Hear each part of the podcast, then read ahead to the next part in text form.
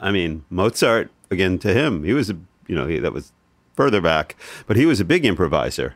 That was a big part of what his musicality was all about. Like improvise something for us, Wolfgang, you know. So, and all those guys, Chopin and Liszt, they were all able to just play.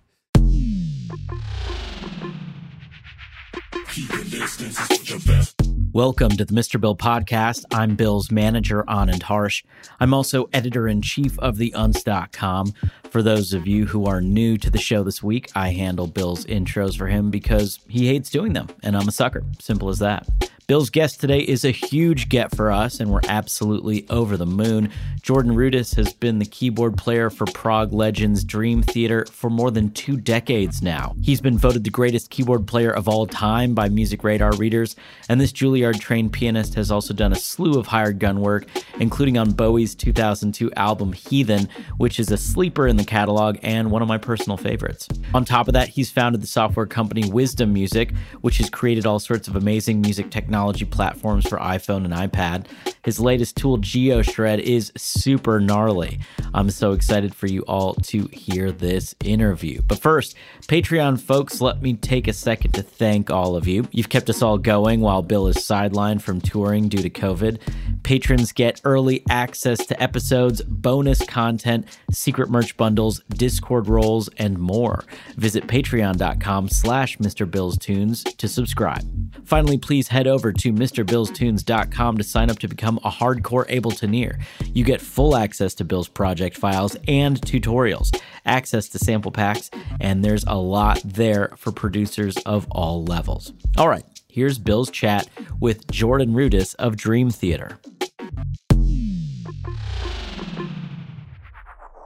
Hey, you're listening to the Mr. Bill podcast. Hey, you're listening to the Mr. Bill podcast. Hey, you are listening to the Mr. Bill podcast. Hey, you're listening to the Mr. Bill podcast. Hey, you're listening to the Mr. Bill podcast. Hey, you're listening to the Mr. Bill podcast. Hey, you're listening to the Mr. Bill podcast. Hey, you're listening to the Mr. Bill podcast. Hey, you're listening to the Mr. Bill podcast. Hey, you got, hey, you got listening to the Mr. Hey, you're listening to the Mr. Bill podcast.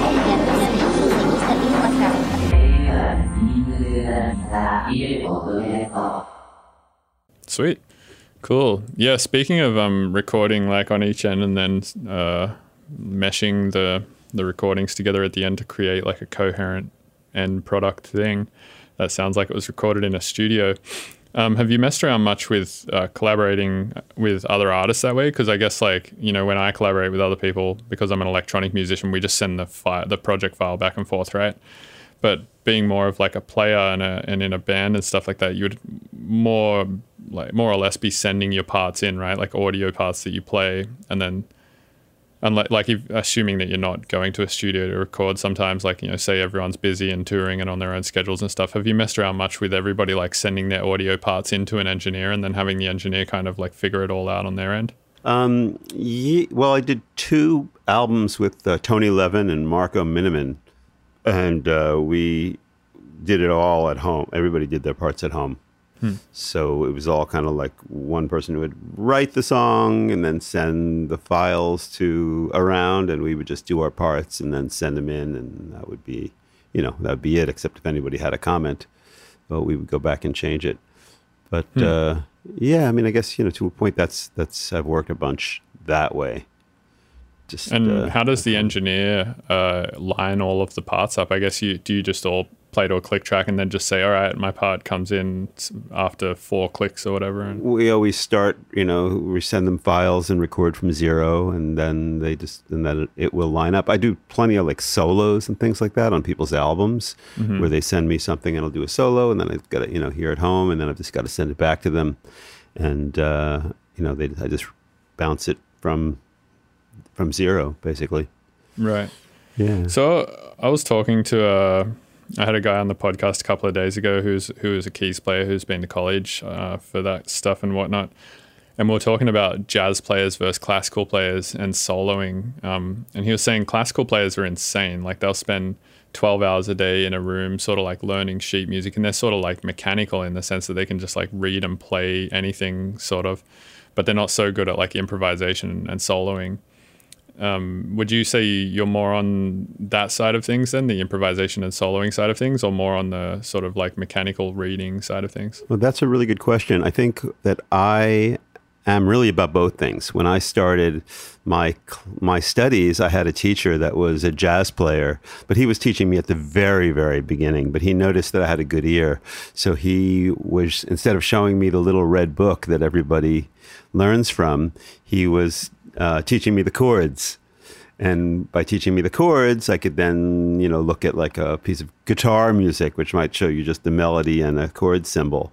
So uh, what ended up happening was that I I went from that teacher to a more serious teacher who prepared me for the Juilliard School, which is, of course, the most serious classical school there is. So my teacher there didn't want to know anything about my improvisational skills, but that was to me always the really fun musical. It was a really fun musical part of who I am and what I do. So uh, even through my most serious studies at Juilliard, I'd have to hide that a little bit, but I kept it going. So there was always a real balance for me between like really studying to play, you know, whatever classical piece of music was in front of me, and also keeping my uh, my personal musicality uh, going, improvising, playing other kinds of music. And I'd have secret meetings of the Juilliard kids down the hall in a practice room, and I'd play them some like boogie woogie and like blues stuff, and we would all chuckle and think it was funny because we were, you know, hiding out from the from the teacher, the classical teacher with the whip, you know. Oh yeah, that was like probably back in the day where hitting children was fine, right? Right, right. That's, that's that was the best way to uh, to get good really quickly because you didn't want to get attacked with a, uh, you know, like a foot to your to your ankle or something or Yeah, now you can't even attack people with words, or you get fired. exactly. You have to be too you have to be too careful. Mm-hmm. Right. Which is kind of good. I mean, you know, society right now feels, apart from you know COVID and everything being on fire and all of that kind of stuff, feels generally societally somewhat safe in terms hmm. of you know violence. That and kind of thing. not getting offended. Right, right. Aside from all the wacky stuff that's going on in the world right now. Yeah, if you minus uh, literally everything, it's pretty. It's not bad. yeah, if you take all the crazy, like horrible things away, it's actually looking pretty good, man. Yeah, I agree. That's that's funny. Yeah. Good Um, way to look at it. So what do you what do you see like the more uh, do do you see like more value in one kind of playing over another? Like do you, do you see more value, for instance, in somebody being able to just you know have sheet music thrown in front of them and just be able to sort of play it like a machine, or do you see more value in in a player who's able to kind of you know improvise and just sort of feel it out as they're going and you know, you can play them anything and they can just like adapt to it. Like, what, what do you think is like a more valuable skill to have out of those two skills? Yeah, I mean, you know, with with what I do, I my whole world is based upon my very very solid foundation that I learned, my technique, my you know ability to compose using different um, skills that I learned. Um, so everything is based upon this kind of rooted foundation in, in, in piano and composition and and and I think all the other other things that I do, all the improvisation, all the you know, um, ear work that I do is just comes kind of on top of that and makes for who I am. It's hard to really say, okay, you know, there's one without the other. But of course, you know, not many people are lucky enough to get that kind of really serious classical training. A lot of, you know, a lot of it is just also about since I'm a keyboard player and keyboards are very are a very physical skill, it's about being able to play what's in my head. So if I hear something in my mind, I can put my hand down on the notes and I can actually articulate that. And being an improviser, I can hear it in my head and if the force is with me, I can play it as as the flow is happening. So I mean that's that's probably of all the things that I do, that's the thing that I that I love the most is when I just really kind of flowing along and there's no interruption in that connection between my brain and what I'm feeling, hearing in my head musically and what's coming out. And having it be like a conversation that's very smooth, where it just kind of goes from point A to point B and it's just liquidy and just goes. Right. Yeah, I feel the same way about production a little bit. It's like the better you get at your software, eventually you can it just becomes kind of like an, another limb and like getting information out into it like the stuff that you're hearing in your head and, and the ideas that you have uh, is there's like not a lot of friction between you know your thought right. and that happening. Yeah, I guess like how do you how well do you know your tools, right? You hear something uh, and you know where you're going to go to get that sound. It's probably Yeah, that's the ideal thing. I mean, that's what. I think what every musician or producer should strive for, right? Is uh, or anyone doing anything really. It's like you really want to strive to have like as little friction as possible between thoughts and like tangibility, basically. Right, right. It's an interesting thing to think about, like, Uh, uh, well, in your world of production with electronic music, where you're not necessarily, you know, playing the notes in real time, where you might be entering them one by one, or you might be working with loops or patterns, in that it's not like talking, but it is still something where you just need to be able to move through time and get to your goal at a good rate and in a, and not interrupt the musicality of the you know whatever inspiration is happening Well, it's not like talking in real time like we are now. I would compare it more to like writing, right? Or like you know when you're sending an email to someone, you, you- you're sort of writing, and it's and it's like your thought is coming out into the email in real time as you're Right. typing, but Right. then you might go back and like rethink it. well, and edit it's, it's composing it's composing basically right Yeah, pretty much. Speaking of which, I had a question um, about composers. Like, you have these classical people, right, who sort of sit down for 12 hours a day or whatever in front of a piano and just like read stuff that composers have written and, and just play it exactly as the composer had intended or, or interpreted in their own, you know, similar way to everybody else as, as the composer, you know, wrote it in such a way that it can only be interpreted a couple of ways or whatever.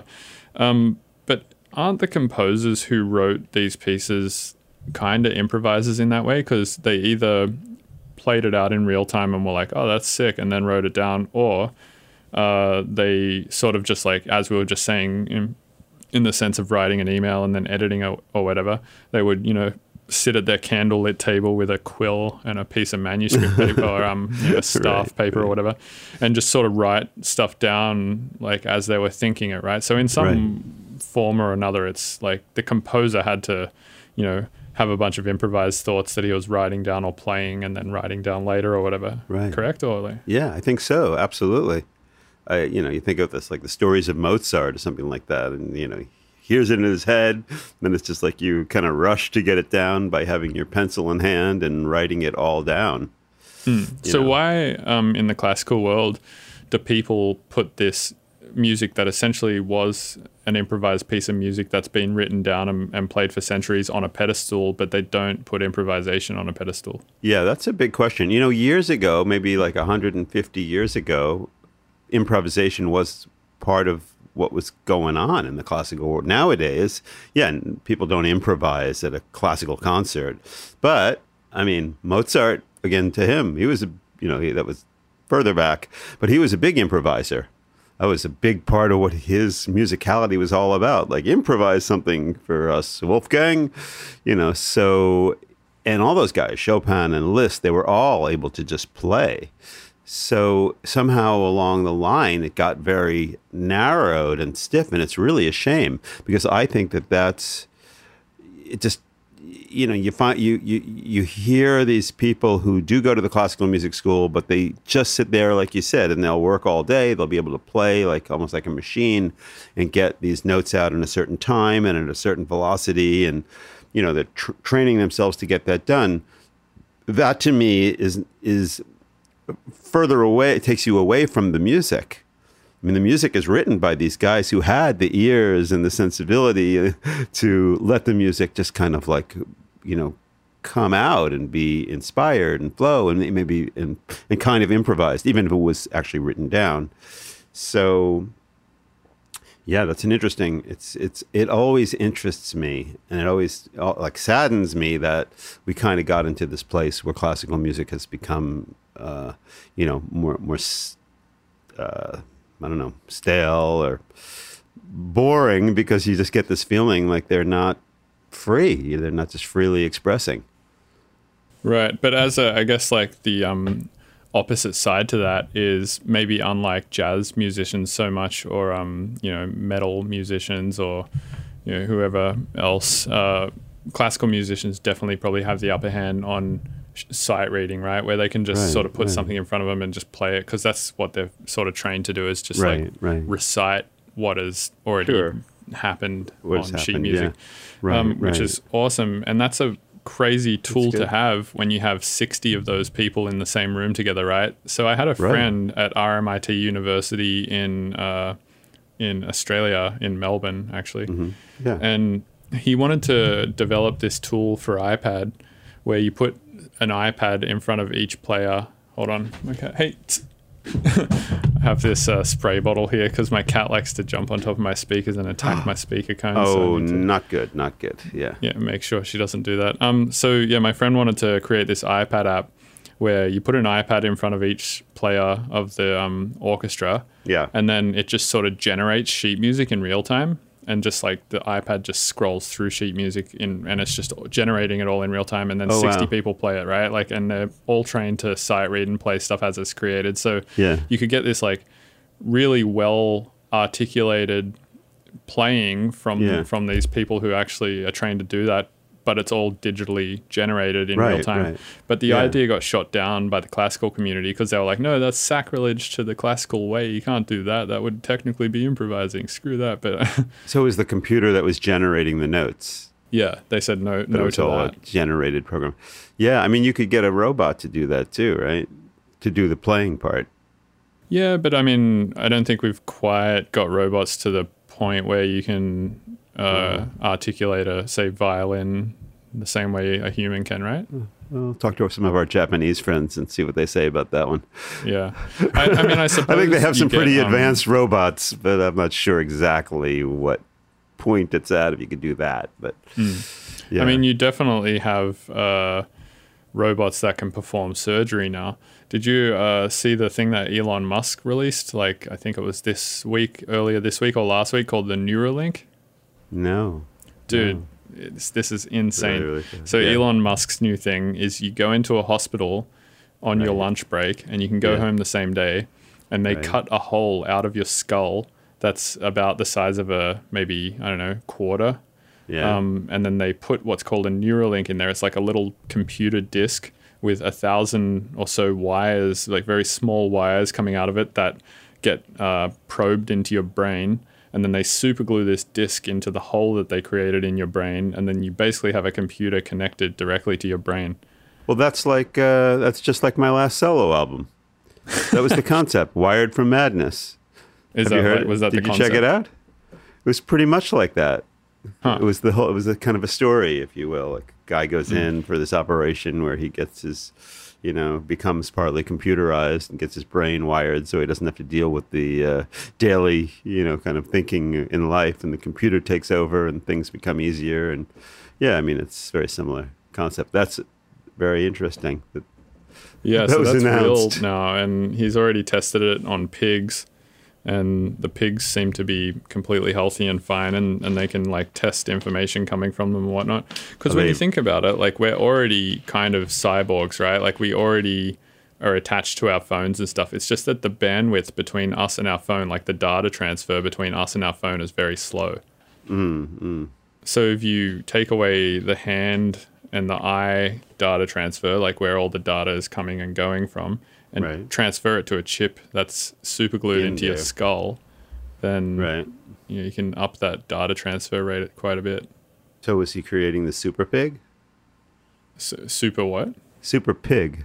Oh, uh, I mean, I suppose. what a concept. Like all of a sudden the pig is walking around and he's smarter than the person.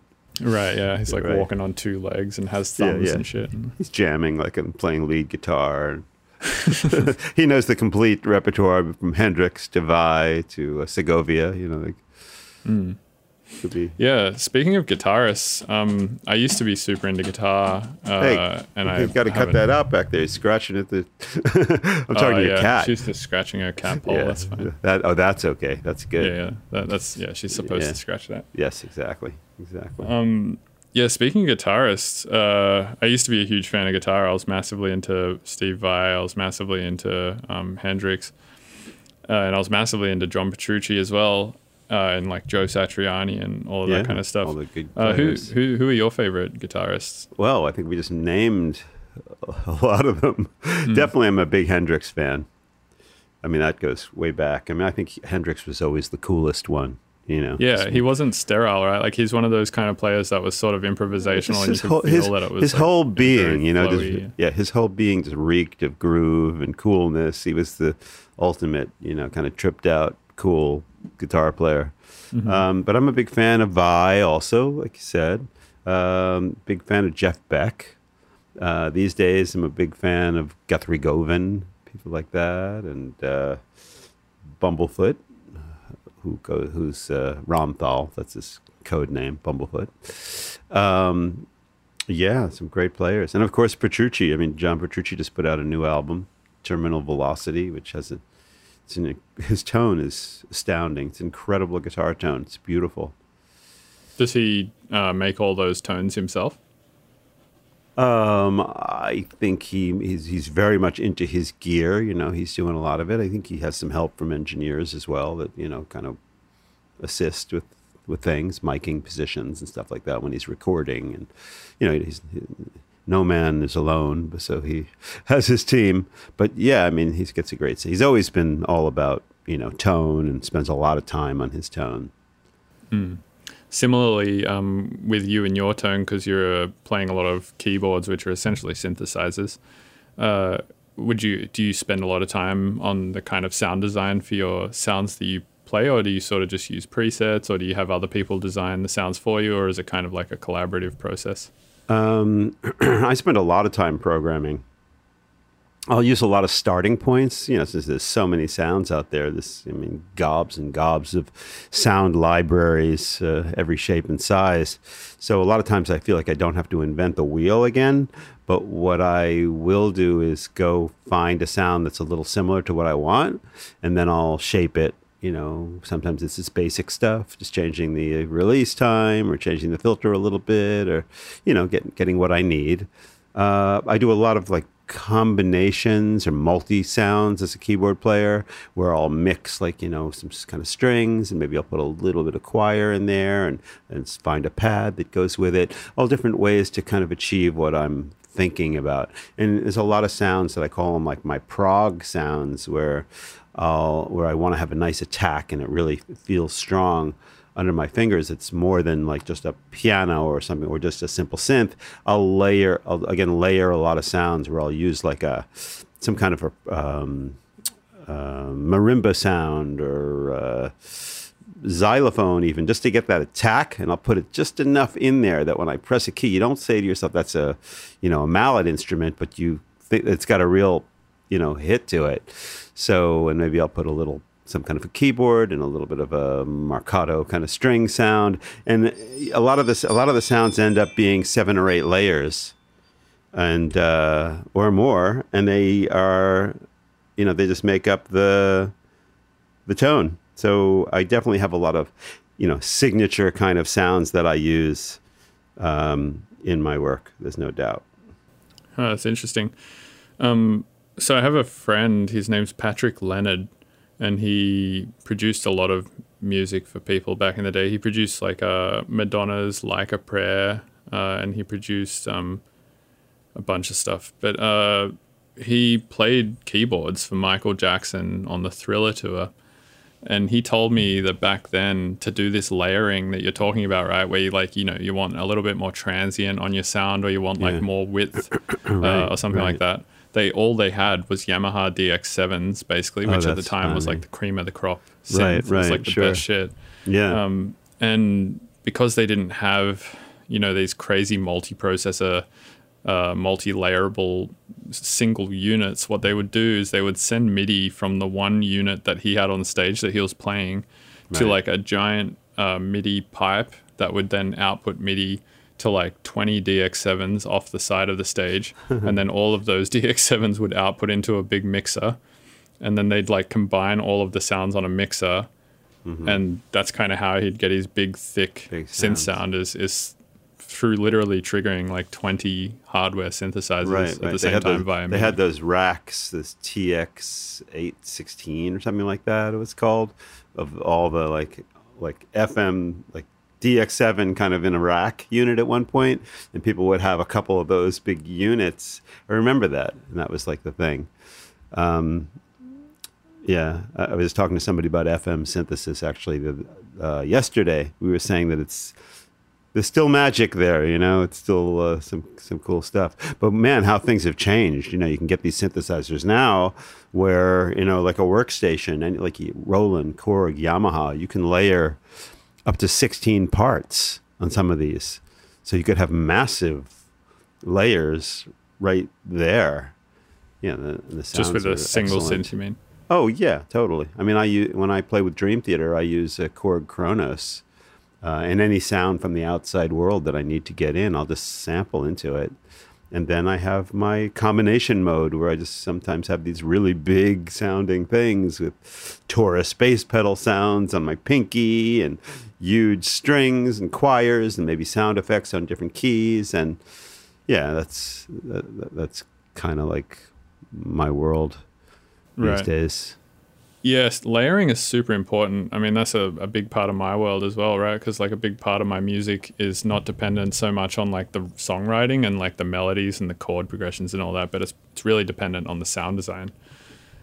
And yeah, I do a lot of that stuff as well. Like for instance, I I design all my own drums, and when I design, say, a snare, I'll layer a little bit of kick drum under it just to give it like that extra bit of like, Oh, nice. low sort of transient Oomph. and then um yeah. Even when I make synth sounds quite often I find myself layering like a small amount of kick drum transient under the synth sound Oh, wow, just so that yeah. the sound So it- is like more punchy, you know? Yeah, absolutely. Like uh, sometimes what I'll do, it's almost like, well, that's functional. But like within Dream Theater, if we're playing a super fast riff, something that just burns and is crazy, you know, the the bass and the guitar can only get so much articulation in and so much of an impact on the transient of the you know of the sound.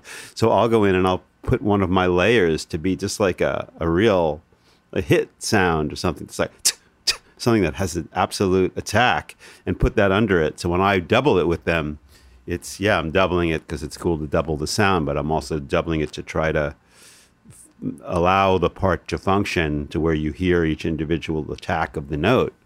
Which Hmm, So you like know, some of the sounds you play on the keyboard are not actually uh, tonal; they're more just like a uh, like a drum almost that Yeah, you're using yeah. to layer with the guitar. or very very similar to what you're saying. I'll take a literally a percussive sound, and it doesn't have to be an exact pitch, but I'll put it in there. So when I go da da da da da da da da da it'll have that little thing that gives you that feeling of impact for every note.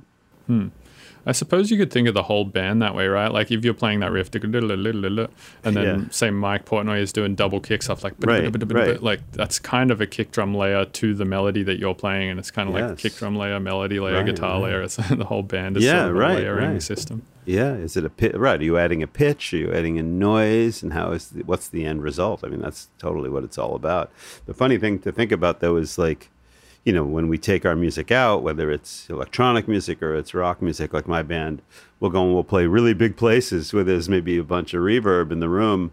then you start going, you know, it's like, whoa, that can get very cloudy sounding, you know, pretty quickly.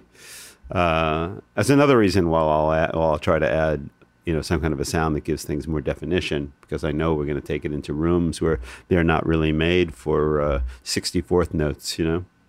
Yeah, I actually think about that sometimes with a lot of my music as well. I, I notice that um, the stuff that sounds the best in really reverberant rooms is the simplest, driest music. You know, stuff with a lot of space in it, and stuff that isn't produced with a lot of reverb in it, because then it's kind of like the room adds all the liveness to it that you would want, and then the track automatically then sounds like very clean.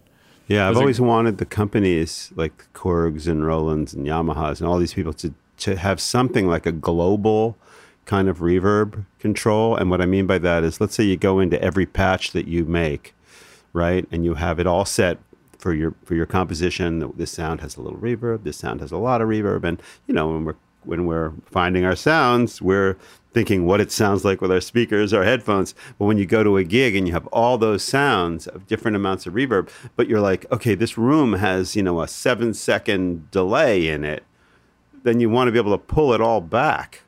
It'd be nice to have one control, like on my Kronos. That would be okay. This is a global re- reverb change where it takes away, you know, a certain percentage of the reverb that's on all the patches.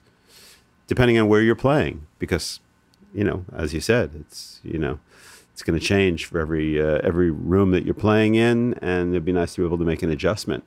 Unless you're, you know, unless you're improvising or something like that, and you're uh, you're listening to the room and you're reacting to the room, right? That's that's the thing. I played in a in a in a, a church at Stanford University, and I went in there with the idea that the concert would be very much about the room, knowing I wasn't going to be playing music that I composed somewhere else and just trying to kind of place it in this room no matter what.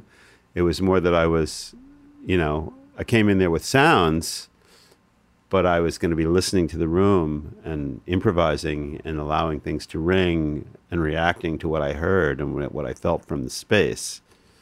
Yeah, I always notice that when I go into somebody else's studio, uh, like a producer's studio, and listen to their tunes in their studio where they wrote them, they always sound so insanely good. But then when you listen to them outside of that context, it's never, never the best. Or it's it's not never the best, but it's never, Never as quite as good, good as when you listen to it in their studio Yeah, in the exact way that they intended for it, for it to sound. And there's an argument that gets thrown around a lot in um, the film scoring world for this, which is like they don't want to treat their rooms as much as you maybe normally would treat a control room like a real studio or whatever. And, and a good example of this is like Hans Zimmer's studio or Junkie XL, uh, his studio. Um, most of their studio is like synthesizers, which basically turns your walls into metal, right? Because you know, synths are like this, uh, right. just metal panels, which is terrible for acoustics. Right, and um, you know, they won't have a lot of treatment. They'll maybe have like hanging curtains or something like that because that's kind of how a theater is, right? It's just some hanging curtains. And then they'll have like these big far loudspeakers rather than like these really close tight monitors and stuff like that. And they'll essentially try to get it closer to what it's going to be like um, you know at a theater because if you know what's the point of like making this really tight and sterile sounding control room if the people who are ever going to listen to the film or whatever are never going to be able to listen to it in that environment so you might as well make it closer to the environment that it's going to be mostly Right. enjoyed in which Absolutely. for a you know an artist might be a venue, right? So there's like kind of an argument for maybe writing music or producing music in larger untreated rooms through loudspeakers. But I mean, I guess it's for a lot of people just totally unfeasible. I mean, uh, yeah, I think that it's really important to have a, an awareness of where you plan to bring your music and how people are going to be listening to it. I mean, nowadays it makes sense to uh, you know do a mix and check it on your iPhone. You know, like just to see if see if it sounds good and the way the people are going to be listening to it. iPhone, iPad, computer speakers. Uh, you know, just kind of check it everywhere. But I think Mm. Yeah, I do. I think i do sorry. that quite a bit with um, subs because you know I, I understand a lot of people listen on iPhones and through AirPods and stuff like that. So I'll listen, uh, or I generally don't check it on an iPhone anymore. But I kind of have developed tricks for making it sound like sub exists on iPhone. And what you do is you make your sub, which is essentially just like a low sine wave, right?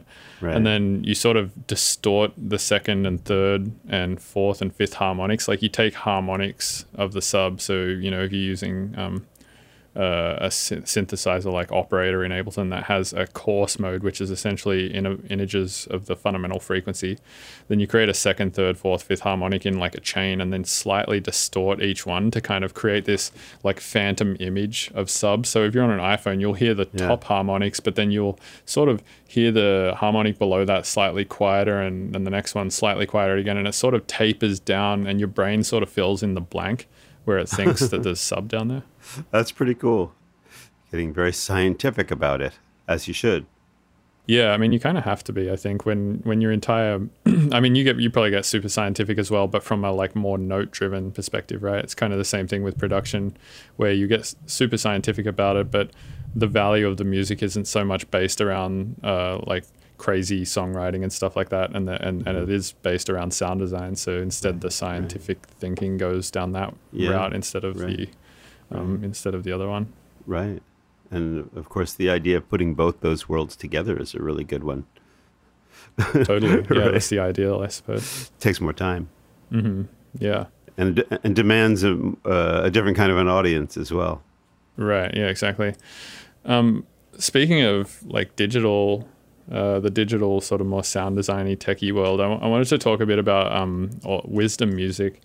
'Cause- Cool. oh shit! What are you doing, YouTube? Hey, stop knocking things over.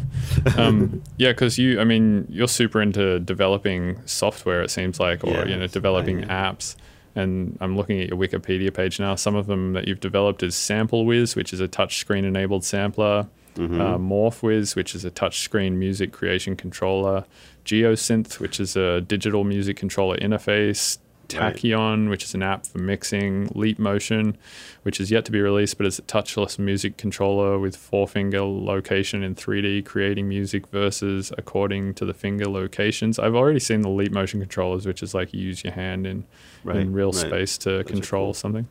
Right. Um, Harmony Wiz, which is an advanced harmonic generator, which can create multi-part harmony from just a single musical line. The Jordantron, which is all your sounds from your live se- your live setup in, in your iPad.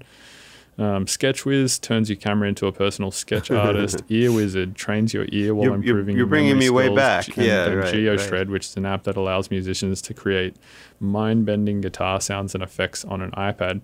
Um, yeah, it's crazy, man. How how long have you been into Well, this yes, uh, app development stuff? Well, the uh, since the iPhone originally came out, I've been doing this into it. I was very inspired by the whole multi-touch uh, experience, moving my finger on the screen and thinking, "Wow, there's a lot of cool stuff you could do with this." So my first app was actually called MorphWiz, and it uh, changed a lot of things for me because it was it was an, it was a cool app. Uh, and it was uh, an award-winning app too. It won the Billboard Award for the best music app that year, which was nice in the sense that it kind of set me up so that everything I did after that got a lot of attention, so I could keep on doing it, keep on playing around. So these days, the main kind of push and the main app that I've been working on is GeoShred. GeoShred has become a platform, um, and actually, in a couple of weeks, we're going to be releasing uh, all these new instruments for GeoShred. It's going to be it's very exciting. We teamed up with a company called Audio Modeling, and we're releasing um, various physical models. So you'll be able to people will be able to buy as like an in-app purchase on their for their iPhone or their iPad. Um, the, the cello model, the violin model. There's also the clarinet and the oboe, and the saxophone and the flute, and they're beautiful sounding models, extremely realistic. And of course, GeoShred is also a very powerful MIDI controller. So uh, you don't need to use the sound, any of the sounds in GeoShred. You can use it as a MIDI controller, and it functions very much like a keyboard or a instrument. It's that kind of like MPE controller where every note is completely uh, independent. So you put your finger down, and you can bend one note and not the other, or you can push up and yeah, for some kind people of who don't understand what MPE is, because a lot of my listener base is probably Ableton users, and Ableton doesn't have Hmm. MPE. Um, it stands for multi-pitch expression or something like that, right? And then basically what it means is like if you draw a chord in your DAW, uh, you can take the top note of the chord and say pitch it one way, and then the bottom note of the chord or the middle note of the chord and pitch it another way. See what you're saying is with this app, you can kind of put five fingers on the uh, on on your phone screen and pitch each uh, Yeah, note separately. and And, as also- long as the thing you're sending yeah. it into, whether it be like Bitwig or something, Yeah, can can adjust right. for that, then Yeah, basically any MIDI controller you can send from your touch. So I think it's multi polyphonic expression, and and it, if I wanted to just have you know filter assigned to the uh, y axis, any note that I push up on the y axis, or you know like certain iPhones will still do the Z, which is pressure. You could assign something to pressure, and every finger is completely independent. Very unlike standard synthesizers where you play a chord and you move the pitch wheel or a joystick and everything kind of changes. Um, this is the kind of like a more musical approach, more like a guitar or something like that, where every finger is its own kind of like independent control. So GeoShred is about that. So it, func- it functions as a controller, um, and it also functions as as its own sound engine. You can also you can use it as a tone module, so you can you know play it from a keyboard or from a Seaboard or from a instrument or whatever. So um, yeah, it's kind of an exciting time for us because we're about to release this whole new you know area of uh, you know physical physically modeled sounds, which uh, are very very inspiring. Um, and when you first got into this app development world, uh, was it more to create like a second financial stream from Dream Theater, or was it more just because you found it interesting and, and cool? Or? Yeah, I wasn't really thinking about money at all. Honestly, I was just doing it because I was like, "Wow, man, this cool stuff that can happen here." I've always been really, uh, you know, kind of hypersensitive to sound and interested in. Ever since I turned my first dial on a synthesizer, I was kind of like, "This is awesome." I just felt a real connection to it in a very different way than I, in anything I was doing acoustically. So, um, you know, that kind of like move from like hardware synthesizers and when I got the opportunity to try things on touch screens, I was like, wow, this is awesome. Check out what you can do. And I and a lot of people say, oh, yeah, but you're playing on like glass, you know, whatever, just a sheet of glass. And I'm like, yeah, but it's awesome. Like, first of all, there's so much you can do with like visual visuals. The way your brain works is kind of like you, if you touch it and you present a certain visual, you can forget what you're even touching. Like an example being like there's some applications uh, that have like you press down on on on a zone and it might have like a string, and if you press it, you know, in a certain way, the string will vibrate, and you forget that it's not really vibrating because you think your touch. You're like you, you can't totally separate what you're seeing and what you're hearing and what you're touching. There's kind of a a point where we where it all kind of comes together. And it's it's really interesting to think about that and to play with that. And um, of course the more control better. I mean it'd be great if ipads had had uh, z you know they have x being left and right and y uh, vertical but z is something that they've unfortunately left out of all the of all the ipads. But there's just so much you can do. It's when you start thinking about having every finger be its own independent controller so, like on GeoShred, every note, every note area, which you can size, you can have the notes be very small, you can have the notes be very large, and you have that space in there to do any kind of like control. So you can set it for absolute mode or relative mode and relative mirrored mode, and really uh, do some very expressive, wonderful things. And do you use this uh, uh, this app either in the any of the shows you do with Dream Theater or, or whatever, or do you use it in the studio at all to input MIDI into your computer in the production process? Yeah, I actually at one point uh, I had my keytar gutted. We took out all the keys and we put two iPads in there instead. So I would walk out front and I'd be able to to shred a lead on GeoShred. And one iPad was just doing visuals, and the other one was just like playing, you know, was GeoShred. So, uh, and I use it in the studio. There's some sounds that I've used uh, a lot. Like um, there's this one that I let me think of the patch name. It's called Fripper. You know, Robert Fripp. Uh, was an amazing guitar player, but I called it Fripper. I'm spacing out on the second name of the patch, but anyway, it's this cool patch, and basically, when you put your finger on it, it doesn't make it's just a tiny bit of sound, but as soon as you move your finger, it's like every patch is almost every um, note is like its own volume pedal. It's really really cool. And and what happens is when you move your finger in the X direction after bringing in some volume, it it um, excites the string. It's physical modeling. So you can use X to literally do string excitation, and it creates the it, it allows the sound to sustain more. And then it also has physically modeled uh, amplifiers in there. So you can achieve that effect of a guitarist like moving towards his amp with the guitar and having it when it starts to feed back and when you kind of move around the amp and like you're getting all these different feedback tones geoshred will do that. So there's like magic when you push your finger up to get volume move it um, left and right to excite the string and then use the expression pad which is on top to change your position in relationship to the amplifier.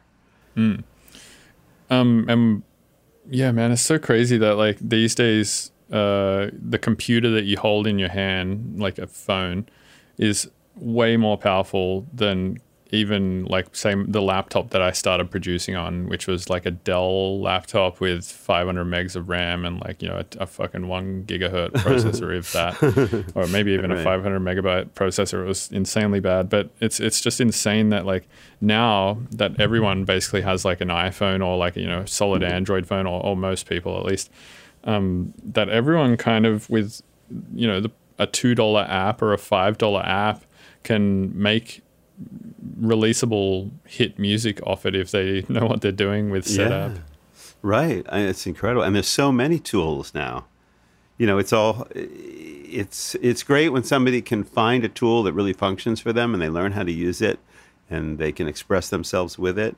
Um, in some ways, having so many tools is not that great because it's almost like it's overwhelming. Yeah, you get It's like, option uh, paralysis. yeah, it's like you have so much software or whatever, you just don't even know what to do. And you know, I mean, I I don't know if you can relate to this, but like I have a ton of software too because I'm really interested in sounds and I want to know what everybody's doing, and I mean, you know, I just like the stuff. But uh, when it comes down to actually making music, like yeah, I might go on a little journey, you know, on down a software route and look for something new or cool that I got. But a lot of times I'll go for something that I just know you know that i'll just go for like omnisphere or something that just has like a ton of really great sounds and i know i'll find something really good there and it's got a really good search engine and uh, you know and so just to, just to have tools that you know function for you that are that are not that far away that you're not going to have to spend all day like you know looking around and Well, it's a to get something to different kind of thing, right? Like when you're in the music writing process, uh, quite often you just want to play and get music written. But learning new software is a it's like a different kind of exploration. It's not like a musical exploration. It's more of a technical one, and and it's you sort of have to be in that. All right, I'm going to sit down and like not write music right now. I'm just going to learn about technical shit, and you have to be excited to do that. To Yeah, and right, you know it's right. different days. I find that like learning about technical shit kind of mindset. I have those days where I just want to do that, yeah but I have a lot of days where I just want to make music and don't really care about Right. learning a new I- tool. yeah, yeah. I definitely don't wake up every day with the uh, spirit of uh, adventure in terms of wanting to like learn how to use some new piece of technology. But sometimes, yeah. I mean, you kind of have to psych. Like if you like, um, you know, you, you get a new piece of hardware, you might have to psych yourself up a little bit to take it out of the box and okay, let's go. You know, let's figure this thing out. So uh, that's that means that you're not going to be making music that day. You might have some frustration because you might not immediately understand what you know how to plug it in or how to where the power button is. But once you find a few things and get settled, you know, you're like, okay. Well, it comes So, back uh, to that thought we are having earlier, right? About the sometimes the when you're having a thought, you want to get it out as quickly as possible with as little friction as possible, right? And there's nothing that's like more friction generating than a new piece of gear or a new piece of software. Right. Exactly. You're essentially handicapping yourself. Um, so, in regards to app development, uh, how much of that development do you do versus other developers? Well, I'm not a coder. I don't do that part. I Okay. do more like I'm more about the vision of what it is we want to create. I organize people. I organize ideas. I, I um, I'm really good at kind of figuring out who's best to do what kind of a task and working with them. So, uh, and I've worked with a whole lot of different talented programmers um, through the years with different kinds of projects. Like, for instance, the uh, Harmony Wiz app, which is really a minor musical miracle the way it works. You basically take your finger and you draw like a line, a curvy line, and it looks at how fast you draw the line, how high, how low you go. And then you hit the Harmony Wiz button and it creates this really wonderful harmony. So the way that all came about is I was poking around on the App Store and I saw this app that basically allowed creation of like these block chords. Like you'd put in a note, you'd input single notes, and then it would decide in like a classical style what chords to put, almost like without a definite rhythm. And when I saw that, I was like, oh my God, that's a great idea, but it would be so much cooler if it actually made music. Let me turn that ringing off. Um, so so I spoke to the developer and I said, "Hey, you know, that's really really cool, but let's let's do something where we make music with that because you obviously have the rules, uh, you know, down within your system. So we spent a long time talking about the music and talking about what the real vision would be. Uh, you know, and my job was to say, look, we don't only want block chords. That's gon- that's extremely boring. You know, we want to have movement in it, and then we had to define a lot of mu- lot more musical rules to make it work. So that job was very much about talking to the developer and and really um, us both deciding on what we wanted this thing to really do. And so he was the one who could code it.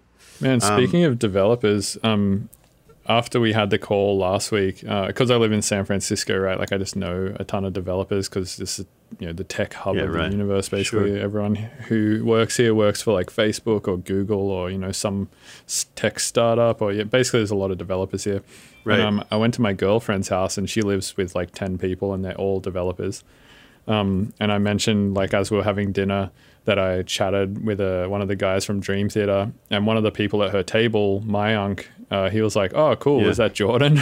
and I was like, "Yeah, it was. How did you know?" And he was like, "Oh, I was developing an app for him actually." That's right. That's right. Yeah, we started on something. It was pretty cool. It was like a granular uh, synthesis type of thing. Got pretty Mm. Yeah. far, and then he got kind of busy. Yeah. so when you see him again, tell Facebook him now. tell, tell him we got to finish the project. Yeah, the granular stuff that he's doing. So he he made this app called Bent.fm, which is super cool. It's basically like this big grid, and you can attach like any of the squares to any other square, and it kind of behaves as if uh, like a you're circuit bending an instrument, but on your phone. Oh, Is it an iOS app? Yep, it's called Bent.fm. I wonder if I have that. Is it something recent, or is it something I might? I think he made it a while ago. Oh, Um, oh, But okay. yeah, it's might really cool. Really talented developer. Bent.fm. Yeah, well, the thing we were working on was very cool too. There it is. Bent.fm circuit. Circuit bending music software. Yep, yep. It's really Okay. cool. Um, how did you find Mayank? Oh, nice. I'll check it out.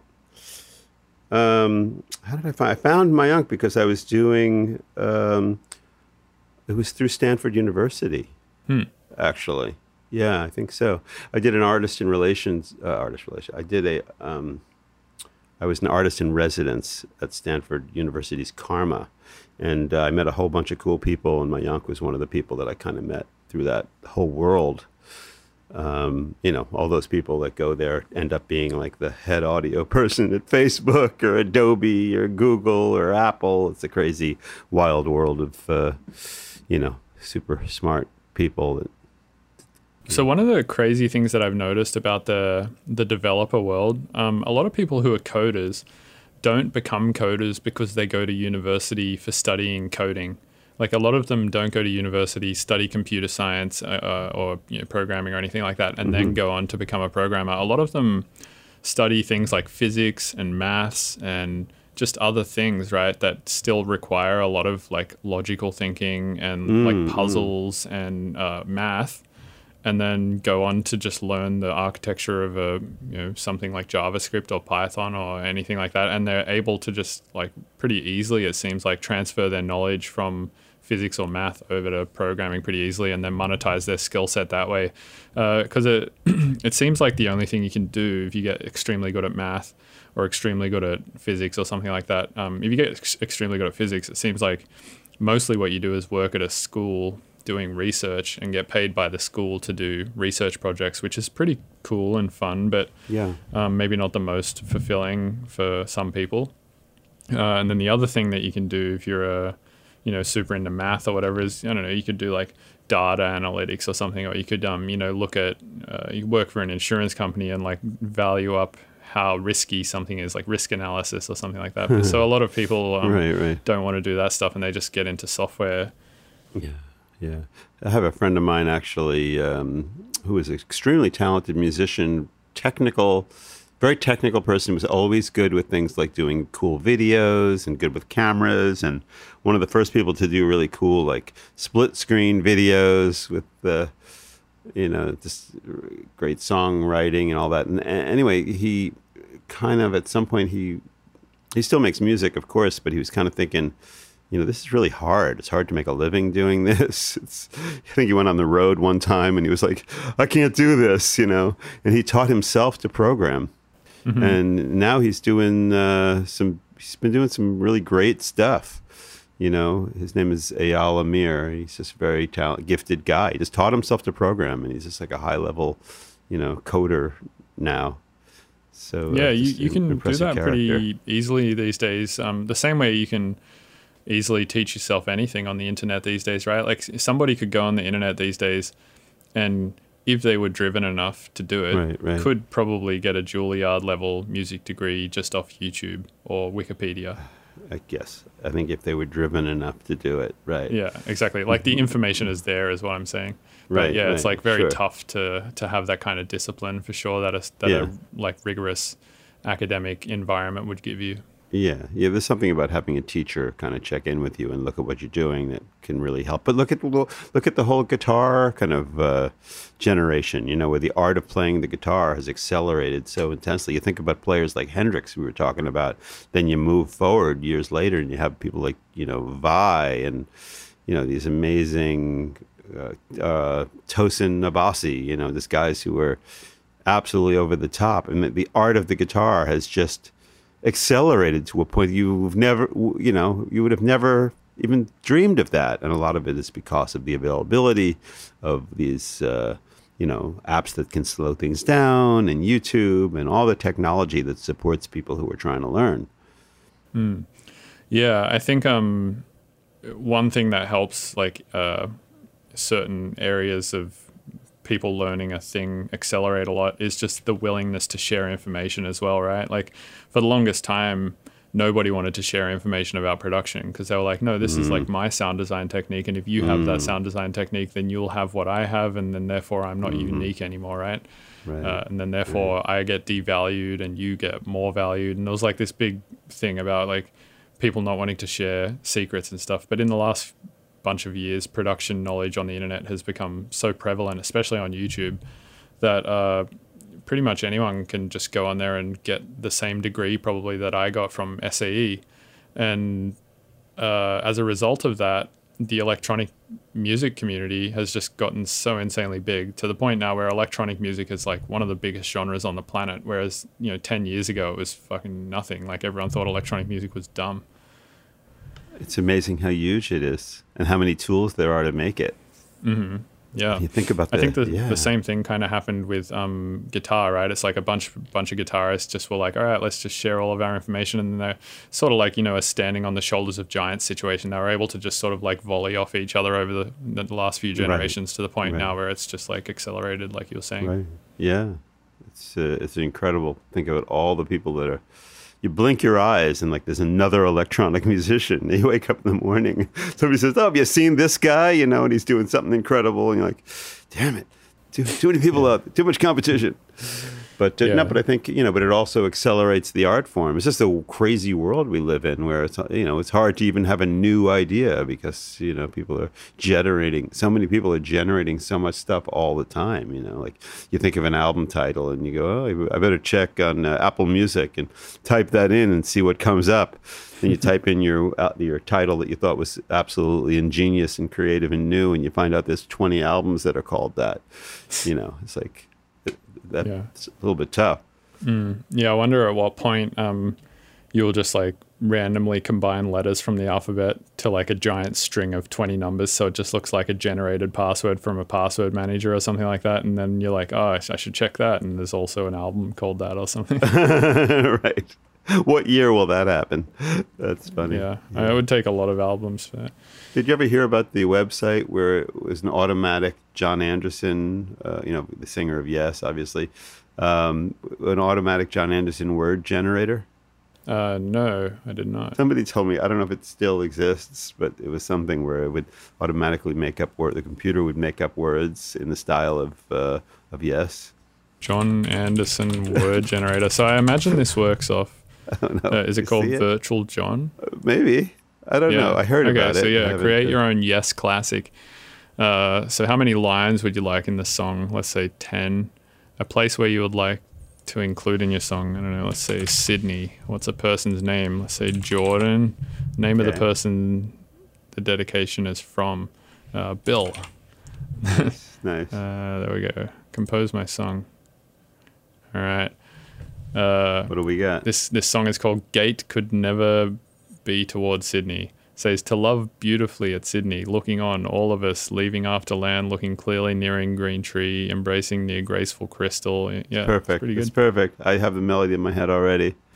Because of Jon Oh, that's an interesting thing to talk about. Um, as gr- as great as Jon Anderson's and Yes's music is, was or is, the melodies are often very like green tree like la, la, stella, you know, like very much one note or a few notes, kind of magic notes that he would sing those spacey. That's a perfect lyric, by the way.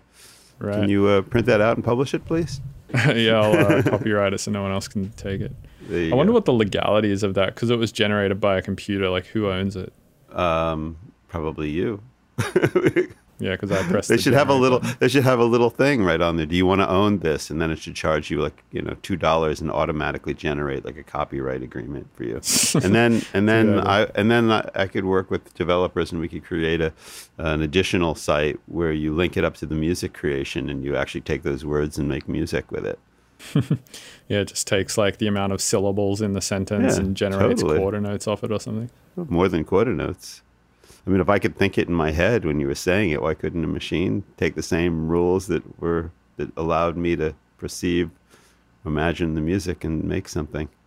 See, that's yeah, that's the thing, right? Is a lot of people who are into music uh, think that it's not possible for computers to write it, but like you just said, it's based on a set of rules, and the set of rules is pretty finite and pretty limited. Yeah. And it's and, And- it's per style. I mean, like you know, the style of yes. What is they have certain kinds of chords that they use and that they don't use. Certain kind of rhythmic ideas that they'll, you know, put out there, and that creates the yes sound. Like I was saying, you know, you th- think about the melodies that Jon Anderson creates. There's definite rules there. You know, it's not going to have a lot of skips. You know, it's going to be. Uh, a certain you might say that okay we're going to allow the same note to happen not more than four notes four times in a row and every time it gets to the fourth note we're going to have a skip of either a, a whole step in one direction or a whole step in the next direction and every two or three measures try to have some kind of a tie. I mean like we could literally compose the rules for the computer now and talk to a, compo- uh, a coder and have this thing done and you know like probably in about 20 years since these guys are tend to be so slow. I was going to say in like two days. in my head, I could have it done in uh, in uh, two days, but uh, you know, often these things take a little bit of time. Right. Yeah, you, I mean, hardest thing with programming it seems like is bugs and stuff, right? Like Oh, the yeah, first thing you write, you you don't expect that one thing is going to and all of a interact with another thing in some way, and it breaks or Right. something. And then keeping up with all the operating systems and all the crap that they have to deal with. It's, and then and then when you put it out, then you got to deal with all the support issues, and that's a whole nother thing, right? Yeah, that's actually one of the um, when I was talking earlier about um, how you know guitarists have kind of stood on the shoulders of each other and producers have done the same thing. That's something tech people have done too, and that's kind of I think one reason why tech has gotten so big and popular is because of GitHub. And uh, Oh, one right, big right. thing that happens on GitHub is people will write these like pretty complicated programs that do this really specific thing Mm-hmm. uh, to the point where like GitHub is basically a giant free sample library of, of code, like boilerplate code that you can use. Wow. Um, but a lot of the reason why they don't charge for it is because if you charge for it, then you have to offer support, right? And then that kind of like in, in, uh, ensconces your entire life of having to deal with emails. So they're just like, you know what? I'm going to offer no support, give it out for free. People can use Yeah, it, and that's that. Right. Well, there's definitely something to that. I mean, like uh, my guys, you know, spend so much time on support. Like every day, you have to put aside time for support, and then also every day somebody says, "When is it coming out for this platform or that platform? Where's Android?" I'm like, "Well, we're only a few guys," and you know, trying to keep this uh, not only just keep it supported for the platform that we did release it on, but also trying to come up with some important new, uh, you know, new features, new things to keep the business alive. It's uh, it's a crazy world out there, my friend. Yeah. yeah. How many? Uh, what, sorry, what was the company again? Is it Wi- Wizdom? Wizdom, Wizdom with a Z is my company. Right. Wizdom um, Music. Yeah. How many? How many people is that? Oh well, Wizdom Music. I mean, really, my wife and I run it, but then we work with other with with uh, you know different teams. Sorry, to do the coding. All right. So you, you Yeah, kind of just they're like all- contract those people. Yeah, out. exactly, exactly. A lot of times I just we'll just work on something and then you know, we we uh, we have a plan. We know it's going to come out, and we just get money in the back end when whatever we've been working on starts to sell. And and honestly, it's not a it's not um, um, my main business or anything like that. Of course, my main business is Dream Theater, uh, and as everybody knows at this point in time, everybody's off the roads. Not a whole lot of touring. So uh, personally, I've been spending a lot of time um, developing a whole Patreon environment. Do you do that? Do you do Patreon? Yeah, actually, this podcast has a Patreon. Uh, Oh, that's the only thing I do Patreon for. I have um, so I've been doing a similar thing to Patreon for, for like the last ten years, which is like a website that I have that people can subscribe to, where I regularly put um, uh, sample packs and Oh, tutorials and like uh, project files and stuff like that, so people can just download them and have access to those kind of things. So my I, so now that I've been home, I've been really focusing on this Patreon because I feel like as somebody who's been enjoying kind of interacting with people and sharing, and you know, I, I've always been very open and uh, interested in social media, and I was probably one of the first people to get on any kind of like video chat that ever existed years ago. There was a system called Vokle where you could bring different people on the screen, V O K L E, long forgotten now. It was actually really really cool. It's kind of like Uh, the original Twitch or Ustream or something. Yeah, it was amazing. It was a long time ago. Um, but I love that. And I love to, and as an improviser, somebody who, who loves to just sit down and play, I decided that, wow, you know, first of all, music is not free. Uh, unfortunately, I hate to break that news to some people out there. And, you know, the fact that we also need to eat and feed our cats and, you know, all this kind of like real world stuff. And people should know that, uh, you know, we're, we're doing our art form and we, we want, we really deserve to have something in return. And in the climate that we're in today, where you know an artist like uh, Peter Frampton could have 55 million download uh, streams of uh, "Baby I Love Your Way" and make uh, what was it, seventeen hundred dollars, there's something really wrong. So uh, you know, enter Patreon, and and Patreon offers artists like you and I the opportunity to do things and go directly to the fans and have them support our work. And personally, I've been finding it amazingly rewarding because it gives me the opportunity to put on my cameras. And at this point, I've whole, I've uh, kind of upped my whole live streaming game. Now I got a bunch of cameras, and I put them all around my Steinway piano on my synthesizer, and uh, and I can really share there, and I feel like I'm getting something back. So there's the um, there's this the improvising, streaming, or I'll play songs sometimes as well. And there's also an educational part of my uh, Patreon where I'll offer, you know, like chats with with a certain group of people that want to ask me questions about whatever music theory or composition or improvisation, and you know I'll post notation, discuss uh, more um, you know more theoretical aspects of music, and so that's been a, an, another focus. So I'm kind of bounce. My day is bouncing between uh, like work with uh, Wizdom Music. These days is very much GeoShred focused because we're about to release all these new physical modeled instruments, but also um, working really hard on developing this Patreon because I'm a big believer in that platform, and I think that it's a nice uh, way to um, educate people to what I'm doing, but also other other musicians. I think it's really uh, important to, uh, to let people know out there that this is a, the world is changing, and this is a way that artists are reaching out and creating content and interesting things that should be supported. Nice. Well, cool, man. Um, I appreciate you coming on. We've been chatting for like a little over an hour, which is kind of where I usually try to cap these because I feel like that's where people's attention span maybe drops a little bit. um, but I think we talked about a lot of really interesting stuff. So, um, yeah, I really appreciate you coming on and chatting about all of this. And we even covered SampleWiz, right? I believe. And we even covered SampleWiz, right? SampleWiz. Nice. yeah, really, really fun stuff. And SampleWiz has a granular mode as well.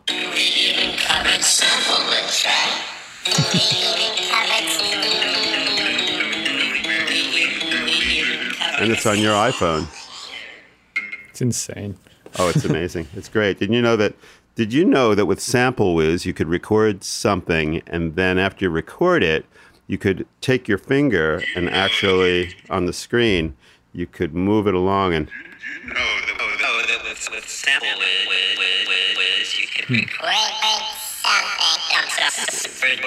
And every finger is totally every finger is totally independent here too.